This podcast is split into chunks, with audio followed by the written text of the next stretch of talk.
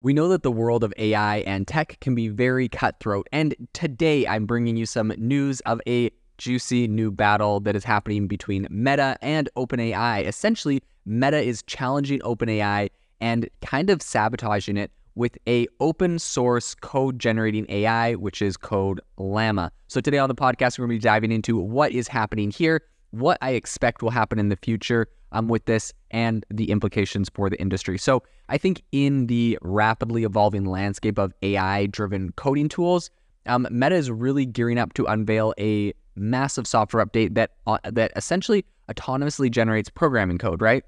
Similar to something you would try to get ChatGPT ChatGPT 4 to do, which it is capable of. Um, and it's you know a lot of people are actually paying the premium price for uh, GPT 4 uh, ChatGPT Premium to actually get these capabilities of having it able to generate code. So this move places Meta on a collision course with the powerhouse OpenAI and Google, right? Both of these players are looking at this space, and now it looks like Meta is coming into the space as well. The new offering is called Code Llama, and it's projected to debut at an open source alternative.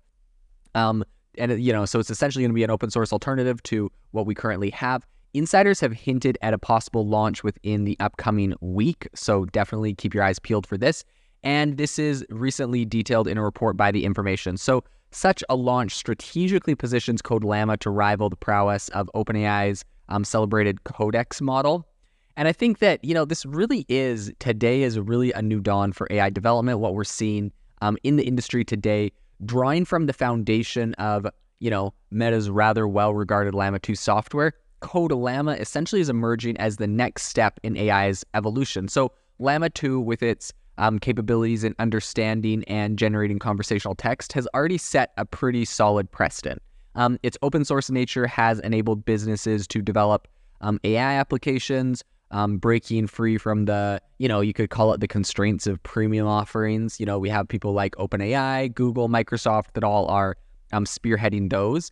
And Meta's latest venture now, Code Llama, is set to, I think, really further disrupt the AI paradigm. So the, do- the tool is designed to facilitate the development of AI assistants that offer real time coding suggestions to developers.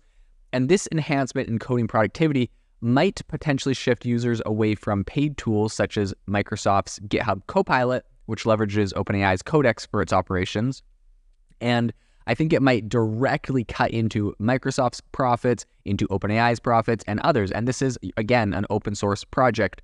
Um, so arguably anyone could use it for free, depending on the licensing they, they come up with here. But let's do a little bit of a deep dive into Meta's AI ambitions. So I think Meta's interests span far beyond its, you know, colossal social media footprint, right? They got they got Facebook and Instagram and WhatsApp, and they're they're really kind of um, excelling there, but we have seen them make a lot of moves in the AI space. And I think a big part of this is they, you know, they they want to release a lot of research, they want to release a lot of open source projects. It's not really tied directly to their, their revenue.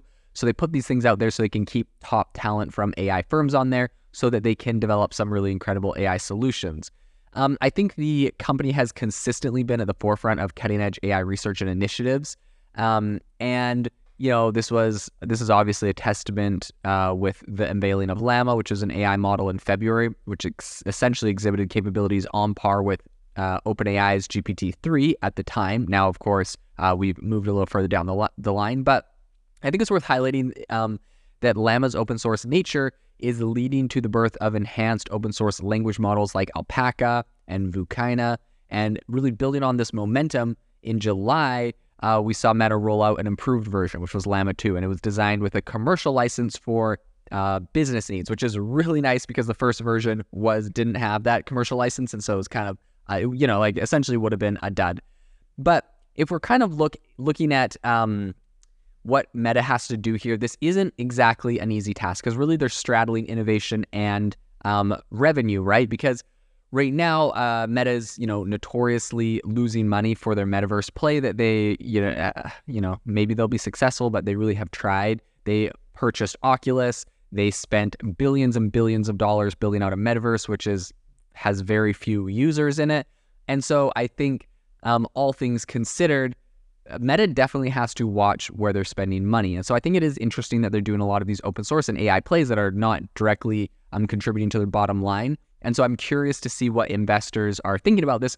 But I will say one thing it is definitely doing is giving them a lot of it's buying them a lot of goodwill in the open in the open source and also the AI community uh, for coming out with this. So for Meta CEO Mark Zuckerberg, AI investments I think are top of mind. He shared his enthusiasm in June, saying, "quote We continue to see strong engagement across our apps, and we have the most exciting roadmap I've seen in a while with Llama 2, Threads, Reels, new AI products in the pipeline, and the launch of Quest 3 this fall. So, obviously, Mark Zuckerberg is very optimistic about the products that they have coming out, and he literally outlines Llama 2 as one of like the big products of the year, one of the big things they're focusing on and they're excited about. So, I think despite, you know, the emphasis on efficiency, AI and virtual reality endeavors have racked up a lot of expenses for Meta. The company uh, revealed that 2023's total expenses might hover between 88 billion to 91 billion, which definitely exceeded um, initial estimates. So I think it's going to be really interesting to see how where the, exactly this goes and how much of profit this is going to eat into, and more importantly, you know how Zuckerberg plans on monetizing these AI initiatives in the future, or if he does. Right, this is going to be a big area a lot of people are following. So this is definitely something we will keep you updated um, and dive into more in the future. Thank you for listening to today's podcast episode, breaking down how AI is impacting your industry. Today's episode is sponsored by AIbox, a no code AI app builder and marketplace, which just launched a crowdfunding campaign.